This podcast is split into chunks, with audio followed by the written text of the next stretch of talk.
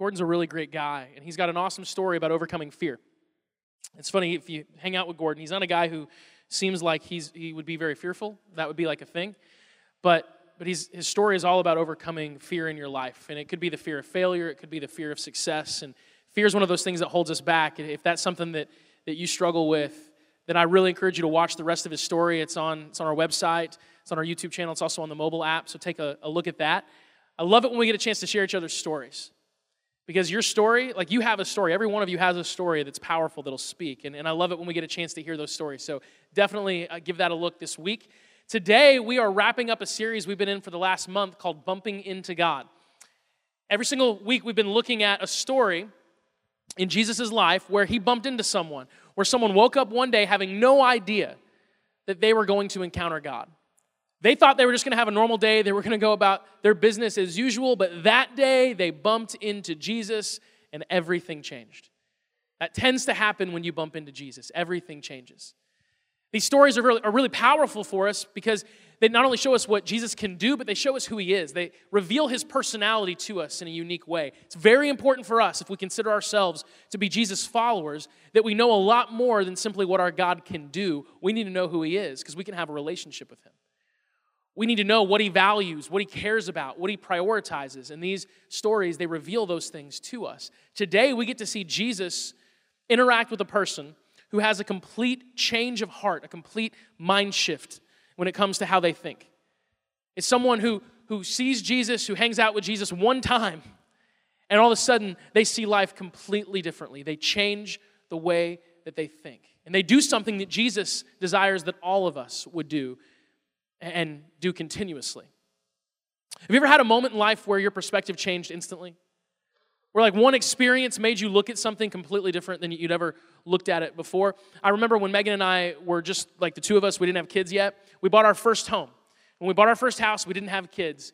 And it was so exciting to buy a house because we had watched a lot of a lot of shows where people go house shopping and you know house hunting and we'd watch a lot of shows where people are having their houses renovated. Megan really likes those shows. But actually going and, and shopping for a house it just made us feel very adult very grown up very sophisticated you know? We were in our mid 20s and i remember being like ooh look at these countertops. These are nice. I like these you know what i mean? I don't know anything about countertops. I know nothing about that. But we're just like emulating what we see in these shows.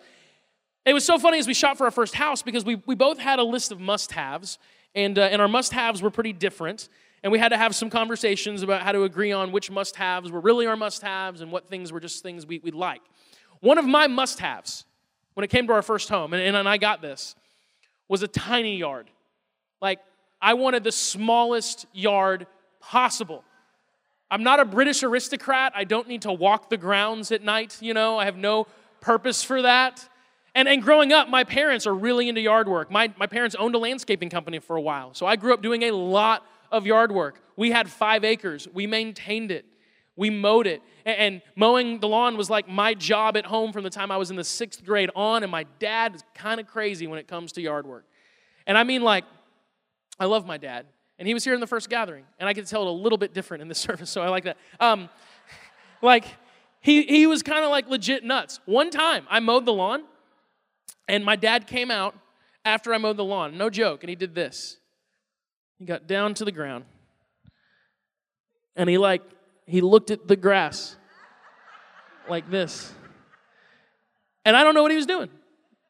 I, I, I, my mind thinks he was like looking at how level it was. I don't know if he was encouraging the grass, like whispering to the grass, like, I'm sorry that he hurt you, you'll be okay.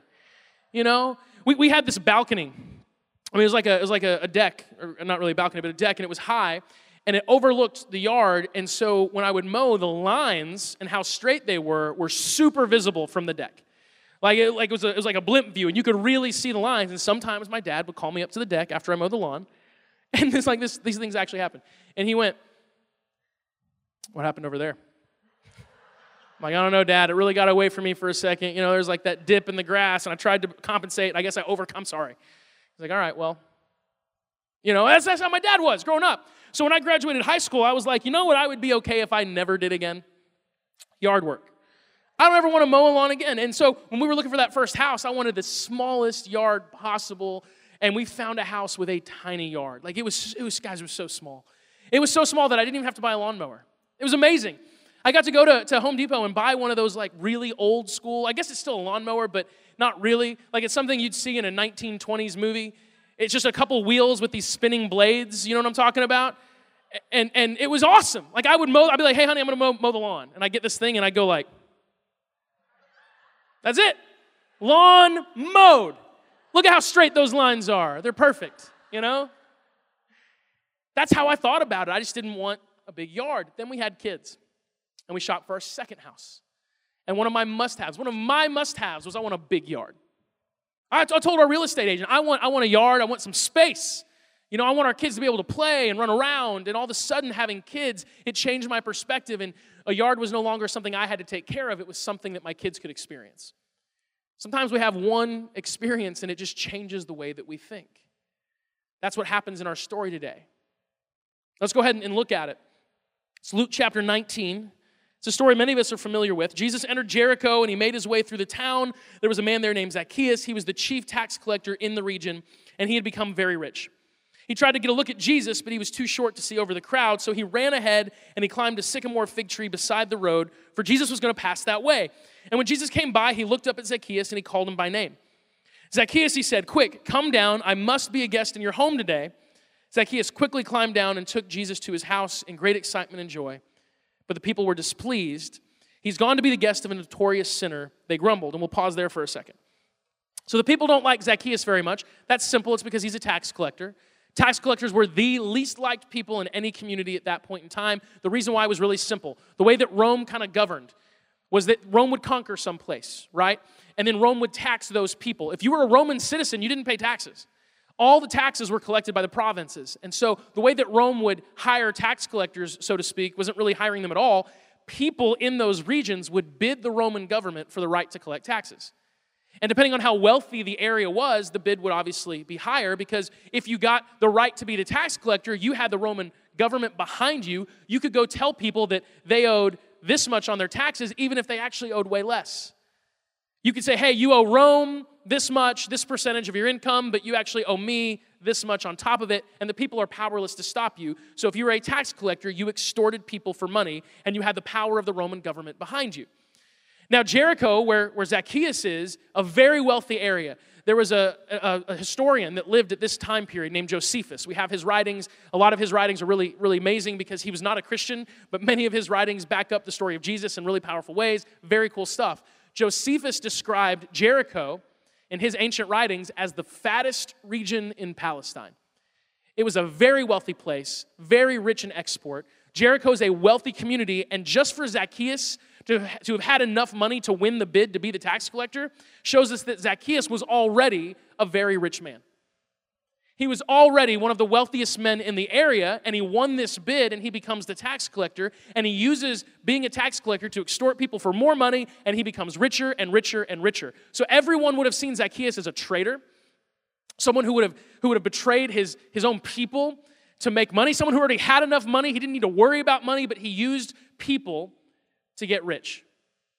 And he, he stabbed them in the back to do it. He extorted them for money. Zacchaeus was hated. There's probably A, not a richer man in Israel, and B, not a more hated man in Israel. That's Zacchaeus. And Jesus says, Hey, I'm going to come to your house tonight. Of all the people I could have dinner with tonight, I'm having dinner with you, and you can understand why the people are frustrated. But then we see something happen. The very next verse. Meanwhile, Zacchaeus stood before the Lord and said, I will give half my wealth to the poor, Lord, and if I've cheated people on their taxes, I'll give them back four times as much. Jesus responded, Salvation has come to this home today, for this man has shown himself to be a true son of Abraham, for the Son of Man came to seek and save those who are lost. Now, on one hand, you can look at this and be like, okay, Zacchaeus, you know, he's with Jesus. We don't know if Jesus said anything to him to, to elicit this response. We, we, just, we don't know. We don't know if, if Jesus looked at him and said, like, Zacchaeus, come on, tell me what you did. You know, Zacchaeus is like, okay, I'm sorry. We don't, we don't see that. To our knowledge, nothing has been said. Just being in the presence of Jesus could have been enough for Zacchaeus to, to have this, this change. Or maybe they had a conversation and it came about that way. We don't know, but obviously something big has happened to Zacchaeus. And I want us to understand that this is very, it's way more than Zacchaeus just like making things right. It kind of looks like that. You know, he's like, hey, I'm going to give half my wealth to the poor. I'm going to pay back what I stole four times as much. Like Zacchaeus is making things right, but he's actually going way above and beyond when it comes to making things right. Because there were actually laws that the, Isra- that the Israelites lived by when it came to this sort of thing, like stealing money and, and repaying money that you'd stolen. There were very specific laws that would govern how this would happen. And so, for example, Exodus 22 1 says, If someone steals an ox or a sheep and then kills it or sells it, and by the way, isn't that the worst when someone takes your sheep and kills them? And you're like, come on, I was already having a bad day. So if someone does that, the thief must pay back five oxen for each ox stolen and four sheep for each sheep stolen. And so you might look at that and go, okay, this is what's governing Zacchaeus' response. You know, four sheep, he says, I'm going to pay back four times as much. But this law would not have applied to Zacchaeus. This law only applied to people who had stolen something and they did not have what they stole to pay back. So, in the case of, of cattle or, or sheep, whatever, in the case of livestock, that has been, been killed or sold. In the case of money, if you'd stolen money and said, I spent it all, I don't have any of it, it's all gone, you would then be required by law to work and earn and pay that person back times four. But that's not Zacchaeus' situation. He still has plenty of money. So we can look at some other laws that are a little bit closer. Exodus 22 4 says if someone steals an ox or a donkey or a sheep and it's found in their, their possession, then the thief must pay double the value of the stolen animal. Okay, so in this situation, you stole something, you're caught.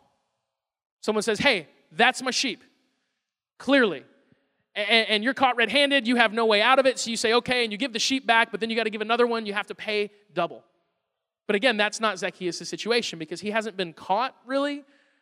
This is something that technically he's doing legally because of the laws of the Roman government. And he's not, he's not giving everything back because someone has caught him in the act. It's of his own volition that he's making this change.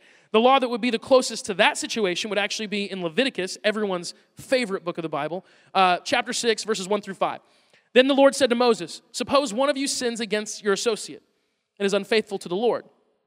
Suppose you cheat in a deal involving a security deposit, or you steal or commit fraud, or you find lost property, you lie about it, or you lie while swearing to tell the truth, or you commit any other such sin. If you've sinned in any of these ways, you're guilty.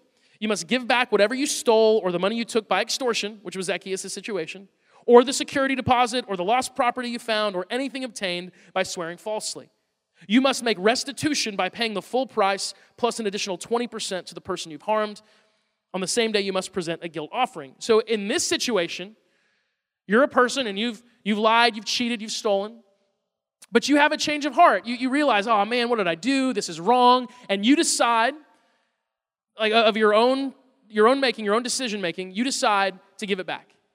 Well, in that situation, you got to pay it all back plus 20%. That's what you are legally required to do. And if you're anyone in Jericho and you're someone who Zacchaeus has taken from and, and extorted more out of, if Zacchaeus came to you and said, Hey, here's everything I took from you plus 20%, you would be thrilled. You would be blown away. You would be grateful. That's all Zacchaeus is legally required to do, yet Zacchaeus says, I'm going to give it all back four times as much there has been a deep change in the heart of Zacchaeus.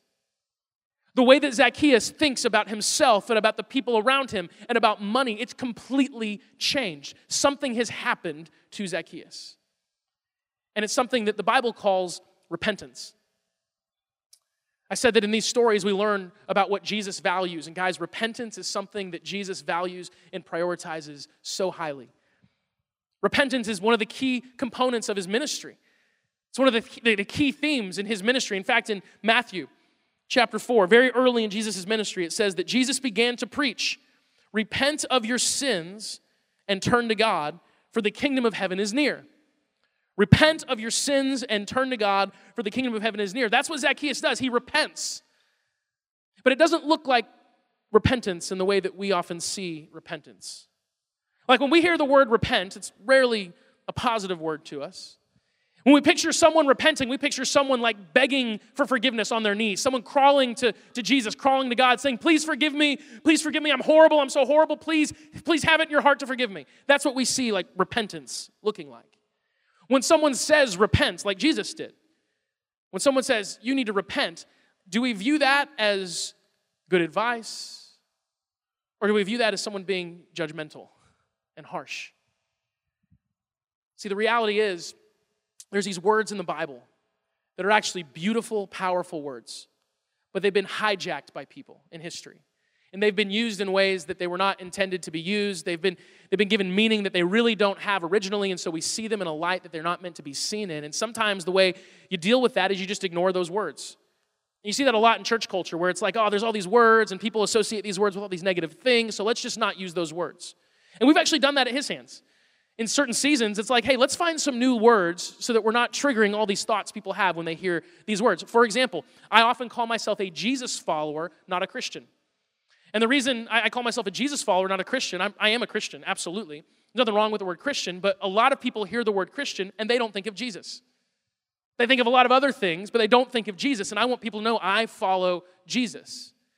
So sometimes it's okay to use a, different word because you don't want to deal with all the mess that people have in their minds when it comes to that word. But at a certain point, it's actually good to just reclaim the word and say, hey, this word has been hijacked, its meaning has been, has been convoluted and, and, and taken in a direction it shouldn't be. Let's reclaim the word so that we see the beauty in it.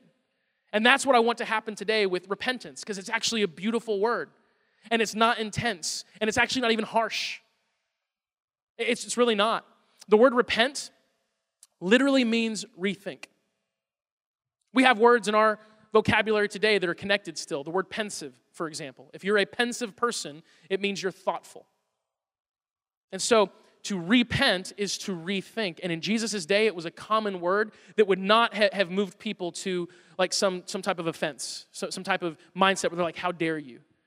We actually know that historically. Whenever an emperor would take the place of another emperor, usually that was by like killing or having the other emperor assassinated, they would, they would first write a letter to the army in Rome. Because if you didn't have the power of the army behind you, you were not going to be emperor for long. The emperor had to have the loyalty of the soldiers. And these soldiers would be stationed all over the Roman Empire. And so you'd have an emperor, you know, have a coup, overthrow the old emperor, take over, and then they would immediately send a letter to the army. And we actually have some of those letters. And in many of those letters, the word repent is used. They, they write to the soldiers and they say, hey, repent. Now, now, if the word repent means like beg for forgiveness, you know, like really like fess up, admit you're wrong, that kind of thing, that would have been incredibly unwise for those new emperors to do. The last thing a new emperor would do would be to risk offending the army. They need those guys behind them. But in their culture, the word repent, it didn't, it didn't mean like fess up or stop it or how dare you, what's wrong with you. It had none of those connotations. It just meant, hey, reconsider things. I want to show you a new perspective. And what the, the emperors would do is they would write this and say, hey, rethink your allegiance. I know you've sworn an oath of allegiance to the, the emperor that you've served before, but, but I want you to rethink that. And I'm going to lay out for you all the reasons why, why I will be better for you. They would write to the, the army and say, hey, rethink things. I've got a new perspective for you. It wasn't offensive, it wasn't harsh. When Jesus used the word repent, it, it wasn't this harsh, intense word. It wasn't someone holding a sign saying, hey, you're going to hell. It wasn't like that at all. He said, rethink. Change the way you think. One of the, the core teachings of Scripture is that the way we think matters. Our thought life, it matters greatly to God, it matters greatly to us, at least it should. Proverbs 23 7 says, For as he thinks within himself, so he is. As a man, as a person thinks, so they are. You actually see this in Scripture all the time.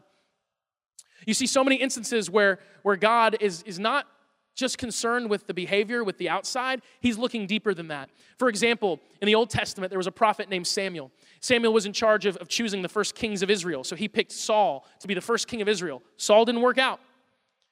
And so God says, pick a new king. And, and Samuel goes to a man named Jesse who has several sons. And he says, hey, Jesse, line up all your sons. And, and Jesse gets all his oldest boys. He doesn't really worry about his youngest, David, because he's just the youngest. He's just the shepherd boy. And Samuel looks at all these, these men, all these sons of Jesse, and he's like, whoo, these guys, they look the part. They're tall, they're strong. Any of these guys could be the one. And God says, yeah, I'm not really impressed.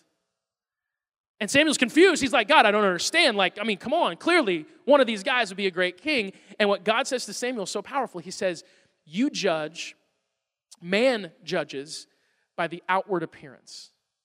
I look at the heart. And so when, when God was choosing a king for his people, he wasn't looking at stature. He wasn't looking for someone who, who would look nice with a crown on. He looked at the heart. Jesus would often talk to the Pharisees, and he would tell them that, that you're like whitewashed tombs. Jesus was pretty harsh with the Pharisees. It's because they believed they were righteous, they believed they were perfect, and they needed to, to come down a few notches. And so Jesus would say, Hey, you guys are like whitewashed tombs. On the outside, it's all good, but your hearts are, are filthy. Once he was talking to the Pharisees, and they believed that they were completely self righteous, that they could stand before God and, and be right before God because of how good they were. Because they didn't do things like the common people did. They, they, didn't, they didn't do things like, you know, commit adultery, for example. And Jesus says this to them He says, I say, anyone who even looks at a woman with lust has already committed adultery with her in his heart. So Jesus says, Hey, yeah, you guys say you've never done this, but what do you think about? Because your thoughts matter. Our thoughts matter greatly to God. Once in, in Matthew chapter 9, Jesus has another run in with the Pharisees. And it says, Jesus knew what they were thinking, so he asked them, Why do you have such evil thoughts in your heart? He was always looking at the heart, always looking at our thoughts, because what we think about matters. Now, the phrasing there is really interesting, right? Why do you have such evil thoughts in your heart? That sounds odd to us because we live in a culture that has very much separated our head from our heart. And so we say things like, hey, I know what your, your head is telling you this, but what does your heart say? That's a pretty common line of thinking in our society. Like, hey, I, I know your head might tell you this, but like, listen to your heart. The, the separation of our, our mind from our feelings, because that's how we tend to think about it. We think with our minds, we feel with our heart. The separation between our minds and our feelings is actually a really new invention in culture. It's a very new thing, and it's not, a very, it's not really a good thing, to be honest with you. Like, the whole separation of your mind from your heart, it's just a way for us to, to justify making decisions that don't make any sense. Like, well, you know, I was just following my heart. Well, it was stupid. Well, yeah. Yeah, it was stupid. It didn't make any sense, but, you know, it was my heart. It felt right. You know? We, we, we, we separate the idea of mind and heart so that we can make decisions that don't make sense. But in Jesus' day and into the ancient Israelites, like it would have made no sense for you to tell someone, don't listen to your head, listen to your heart. Would have made no sense. And here's why. The word for head and heart was the same word. It was the same word. In the Hebrew language, for example, Ezekiel 36, 26 says, I will give you a new heart and I'll put a new spirit in you. I will take out your stony, stubborn heart and give you a tender, responsive heart. The word for heart in the Hebrew language was lab. The word lab means heart, mind, conscience.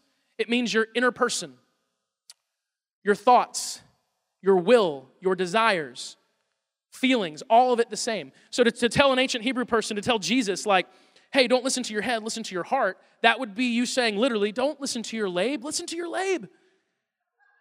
Like, what's your lab telling you? Forget about your lab, just follow your lab. And you would be like, I, that, that makes no sense. Because it was the same word. Because in reality, the way we think, that is our heart. The way we think about things, that reveals our heart about everything. And we live in a culture right now that really likes to minimize the importance of our thoughts. We live in a culture that likes to say, hey, what, what you think about doesn't matter. So watch whatever you want, fantasize about whatever you want, because it's just fantasy. But you know what? We're also told that our dreams come true, right? Dream big because your dreams come true. Well, that means think about things because what you think about can, can happen in reality. But then we're told, oh, it doesn't matter what you think about. Fantasize about whatever you want, ingest whatever you want, watch whatever you want, let your thought life be whatever it is, because that's just what you're thinking. That's not really who you are. That doesn't make any sense. Look, anyone who's ever crossed the line in their behavior, they've done something like seriously wrong. I'm talking about uh, unfaithfulness, it could be, could be murder, it could be theft. Anyone who's ever done that in life, they've crossed that line in their minds many times before. That's how it works what we think about matters greatly. Scripture teaches us that our thought life is important. That's why it's important for us to, to experience repentance, because repentance is us changing the way that we think. It's God transforming the way that we think, and so a man thinks he is. As a woman thinks she is. I've experienced this in my life several times over. Because here's what, what, what happens when you think something long enough, you believe it. When you think something long enough, you believe it. And if you believe something long enough, you will begin to see it as a self evident truth, even if it's not true. And if you see something as a self evident truth, you will ignore anything contrary to that. You will absorb anything that builds up that idea in your mind so that you go, yeah, see, I knew it. And it all starts with our thoughts. If you think something long enough, it becomes a belief. You believe it long enough, it's like truth to you. And that has great effect on our lives. This is so practical. Several years ago, uh, Megan and I were not in the best place we had, had been in marriage wise. We've been married over 12 years. Obviously, being married to me is like a dream come true. I mean, obviously, you know.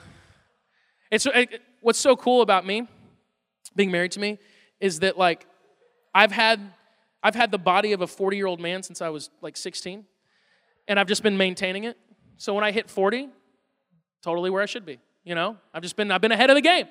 Um, no, I, being married to me is really hard in a lot of different ways. And uh, not saying that being ma- married to Megan is hard at all, it's great. But we have seasons where we're just not clicking. We've had some really tough seasons. It's one of the reasons we're so excited to help co lead the marriage group right now with, with Kathy and Craig because it's a, a blast. And it's actually fun for us to talk about where we've been because we've been through some things like all of us have. A few years ago, we were not, we were not in a good place. We were not getting along. We fought all the time. I was super stressed out. I, was, I just started leading the church, and, and this all kind of happened suddenly, and I wasn't really prepared for it. Um, and, and, so I was just stressed. And when I get stressed out, I engage in something called victim thinking. I don't know if anyone else here does. Um, victim thinking is where you believe that you carry the weight of the world, and no one, no one understands. Like, no one has to deal with what you deal with. What you do is you magnify everything you do, you minimize everything everyone else does, and you're just like, ah, you carry the weight of the world. I, I thought that way. And, and Megan and I were, were fighting a lot. I was actually seeing a counselor at the time. I'm so glad that I was. And, and I was at my counselor's office and I was complaining, you know, about my wife, as you do. And, uh, and my counselor challenged me. By the way, anyone that's in counseling, if a counselor challenges you, that's their job. And, and uh, their job is not to say, you're great and everyone else is wrong, you know? But sometimes we'll, sometimes we'll have people in counseling here at his hands and they'll come to us and be like, I'm the counselor told me something I really didn't like to hear. I was like, yeah, that's what they do. That's literally why, you, like, if, if they don't, get a new counselor, but whatever. So this counselor, I'm sitting here going, you know, and Megan this and Megan that. And, and the guy stopped me and said, Justin, how do you think about your wife? Like, finish this sentence Megan is blank. And really finish that sentence. Like, what do you believe about your wife? What do you think about your wife? And, and what's funny, because if you know Megan, you'll laugh because this is so far from the truth. The word that I used was lazy. Hey, hold on. I'm admitting this, right? I'm admitting this right now. It takes guts. Any other men want to admit that you thought your wife is lazy? Any other men willing to raise your hand? Bunch of cowards. It's you.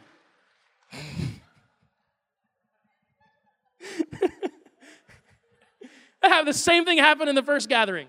I said that, and everyone's like, oh my, I'm like, I'm admitting this. I haven't been caught. It's not like I got wiretapped and you heard me say, Megan's lazy, and everyone's like, dun, dun, dun. I'm admitting it. But that's the word that I used, and here's why. And it's so silly. My wife works so hard. And she, she works part time here at the church. She does have more days off than I do when it comes to like having to go into work. But her days off are being at home with three children and the days that I'm home with our three kids are harder than the days I'm at work. Like, honestly, I'll be like, can I please go to work right now? My job is so much easier than this. But at that time, you know, I was thinking like a victim. Our thoughts matter. And I was very overwhelmed by the stress that I had, and I, and I believed a lie. It's easy to believe lies. Satan lies all the time. That's really all he does. I believed a lie that a lot of us believe about marriage, which or any relationship, that this person exists to make my life easier. I believe that. And so I would, I would come home. And let's say I'd walk in the door and the dishes weren't done and the house was, was kind of in disorder. I would go, huh, okay. Megan was lazy today. That's what I would think. And if you think something long enough, you believe it to be true. So eventually, Megan was lazy today just became Megan is lazy. And then, then I would think that for so long and believe that for so long that it was just true. Yeah, Megan's lazy. And anything that would happen that would, that would be evidence for that, I would grab a hold of that and hold tightly to it and be like, see, clearly, she's lazy. She doesn't work nearly as hard as me. I work so hard. I have the hardest job in the world, you know? And my counselor began to help me see the error of my thinking. And it's so funny because sometimes I would come home and then like the house is not in perfect order. And I'd talk to Megan and go, Hey, what'd you do today? And she would describe to me what she did with her day. And to be honest, I'm glad that's what she did. It was more important than what maybe I would have done. Because maybe one of our kids was having a rough day, and Megan would actually go invest in our children and spend time with them and, and pour into them and teach them. And she's like, Yeah, I could have done the dishes, but then this happened, and I had to take care of this. And I'm like, Yeah, good, good call. And, and that lie that had crystallized in my mind, those thoughts that had taken hold, began to get chipped away at. Megan's not lazy. She's not, she, she prioritizes different things than you do. And honestly, Justin, your priorities are dumb most of the time. Like, honestly, they're dumb, you know? And what happened was, through, the, through counseling and help and prayer, I changed the way that I thought about my wife. And our marriage changed. It began in here, it began with the way I thought. And, and I had to replace the lie that Megan is lazy with the truth. Megan is hot. That's, I'm just sorry. She's not in here right now. I wouldn't have said that if she was, because she is, but she'd hate that. Um, no, I had to replace it with the truth that, that, that Megan is wise. My wife is wise. She's super wise. And, and, and I'll be honest, my wife prioritizes the right things. And sometimes that means that, you know, laundry is not the priority. Big deal. In college, I wore the same pair of jeans for like 20 days in a row. I don't really care that much when it's, when it's all said and done. I had to change the way I thought about my wife. And when I changed the way I thought, when God transformed my thinking, it transformed my marriage. And we have our marriage is the best it's ever been. It's awesome. The reality is, if you want to see change happen in your life, change the way you think. If there's one part of your life where you experience constant frustration, like constant frustration, instead of being so fixated on the situation and the circumstances, stop for a second and ask yourself, examine your heart. How do I think about this part of life? Like, how, how do I think about, about finances? What truths do I believe about money? If money is where you're frustrated, do you believe what our world tells us about money? Or do you believe what God says about money? The beautiful thing about the world we live in, it's really easy to find out what God says about things. If you want to just Google, what does the Bible say about this? And whatever part of your life that you're frustrated with, fill in that blank and see what the, what the Word teaches about that. I use money because it's a constant frustration for people. But what I find in a lot of my conversations is that very rarely do people see money the way God sees it, primarily because they believe a very core lie that money is, is ours, like it's your money. It's not, because it can be taken from you. it's not yours. Like you'll die one day and it'll be someone else's real fast, like right away, because it's not yours. And the people I know who think about money the right way, they see it as God's. Everything they have is God's, all of it. When they see it as God's, it, it changes. That's actually what happened to Zacchaeus. He stopped seeing money as his, he saw it as God's. And he did with it what God would do with it. He rethought money. Maybe it's, it's your marriage. Maybe it's another relationship. Maybe it's your dating life. It's the kind of people that you, if you're really frustrated in your dating life, if you're single and you're like, I just can't find a good person to date. Well, what do you prioritize in a person? Like, what do you think about? Change your thinking, you'll see change happen in your life. Maybe it's your relationship with your children. Kids, maybe it's your relationship with your parents. Adults, maybe it's your relationship with your parents, because those don't always get easier. You want to see change happen in a relationship, change the way that you think about a person. Ask God to show you how He thinks about that person. That'll change things fast. When you realize that that person is a treasure to Him, when you realize that that person is here on purpose that God has a plan for them, that God loves them. That'll, that'll change the way you think about them. You change the way you think, you change everything. Change everything. What we think about matters. It matters as much as anything. That's why it says in 2 Corinthians 10:5, we demolish arguments and every pretension that sets itself up against the knowledge of God, and we take captive every thought to make it obedience to, to make it obedient to Christ. We take captive every thought. What we think about matters. And when we want to see change happen, we start with our thinking. So, what we need to do in our lives today and every day is repent. It's not this harsh word. When God says repent, when Jesus says repent, He's not saying stop it, what's wrong with you. He's saying rethink your allegiance. I'm not saying that repentance does not carry weight, that it's just some light and fluffy thing. That's not what I'm saying. It is serious. But what I'm saying is, is ultimately it doesn't mean what we often think it means. I read a quote years ago in a book about repentance. The worship team, you guys can come on out. It says, Repentance still has the sense of coming out of rebellion, but the focus is not on stopping what we're doing, it's on resetting our priorities as to who ultimately has dominion over us, who ultimately is calling the shots in our lives. And so I'll ask as we wrap up today like, who calls the shots in your life? Whose opinion counts the most? If you've never had a moment where you've given control over to God, you've never had that first moment of repentance where you rethink your allegiance to life and you make sure that, that God is where He belongs, I, like, I just want to implore you to do that today for the first time to repent to change the way you think about life and about God and about yourself. Because here's what's going to happen if you do you will experience a freedom unlike anything you can imagine. It is exhausting living life trying to be God because you're not God. But many people live as if they are. And so they're living life based on their own knowledge, their own wisdom, their own understanding, their own power. And that's exhausting. It's exhausting trying to, to, to live the life that you dream of based on your own power. You're not God. Don't try to be. You can't be, but if you let God be God, if you rethink things, you reset your priorities and you realign and you, you put God where He belongs and you say, hey, God, I'm gonna let you be who you are, I'm gonna be your child, that's freeing. That's peace, that's joy, that's life. That's what repentance is. It's changing the way you think and it's, it's flipping things. That first moment of repentance, it's just letting God be God. And by the way, if you're ready to make that decision, you just make it in your heart. Like all it takes is one moment of you saying, I'm yours. I'm rethinking my life. I'm repenting. I'm rethinking. I'm changing the way I think about myself and about you. And God, I'm going to let you be God. And I'm just going to follow you because I'm tired of doing it on my own. If you make that decision, by the way, if you're ready for, for that decision or any decision in your life and your journey and your faith, let us know. We would love for you to let us know that. There's actually a, a, number you can text us to let us know you're ready for that. And all we want to do is pray for you. We'd love to talk to you. We'd love to help you process that and, and walk through that. That's it. And so if you want to let us know that you're ready for that, just, just let us know so that we can, we can be on that journey with you. But look, those of you here who, who have already repented, one point in your life. Sometimes we have this moment, you're like, I'm good. I repented years ago, 20 years ago. I repented. I, I gave my life to Jesus. I'm good. Look, repentance is not a one time thing, it's a daily thing. Because we're, we're lied to daily.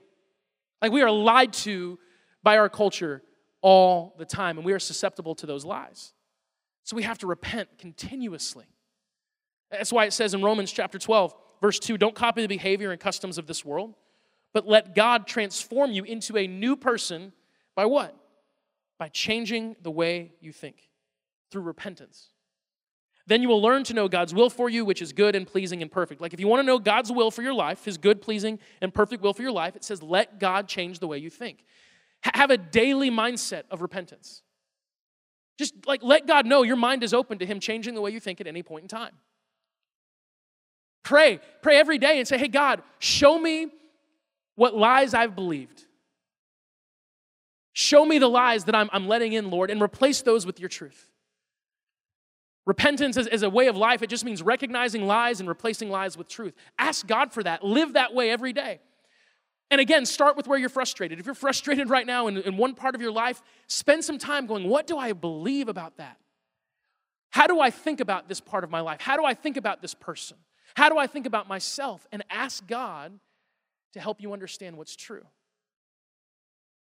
Because when you live that way, when you repent, constantly. You rethink life constantly. It means every day you're letting God show you His will. That means every day you're letting God give you His truth, and His truth lasts, His truth works. You can build your life on His truth. Jesus said this, and then we'll pray and, and worship with one more song. Jesus said, Anyone who listens to my teaching and does it is like a person who builds their house on solid rock. He said, Anyone who listens to my teaching and does not do it, does not apply it, is like a person who builds their house on sand. Rethink what your house is built on every day and let God show you what's true. Let God show you and teach you how to think in a way that works. That's what happened for Zacchaeus. It changed everything. And that can happen for every single one of us every day. All right, so pray with me. Lord, thank you so much for, for showing us what's right and what's true. We, we live in a world that is just full of so many lies. So many lies, Lord, that are completely and totally from our enemy, that are not innocent, that are actually designed to ruin our lives. There are people that tell us things right now in our culture as if they're true. And if we were to follow their advice, Lord, we would see every part of our lives implode. Our world does not have a solution for the problems that we see every single day. There are no solutions in our world for, for depression, for stress, for fear, for worry, for death but you have every solution that we need. Lord, you are the solution that we need. So, Jesus, I'm asking that you would help us repent today, that you would help all of us rethink life and rethink how we think about life. God, that you would transform the way that we think so that we can see your will, so that we can see who you are, so that we can see clearly. Give us the humility, Lord, to, to repent every single day. As your church, we're just going to let you know that our minds are open to you. We believe that you're our God, and we will let you shape the way that we think, Lord. We love you. We ask all this in your name. Amen.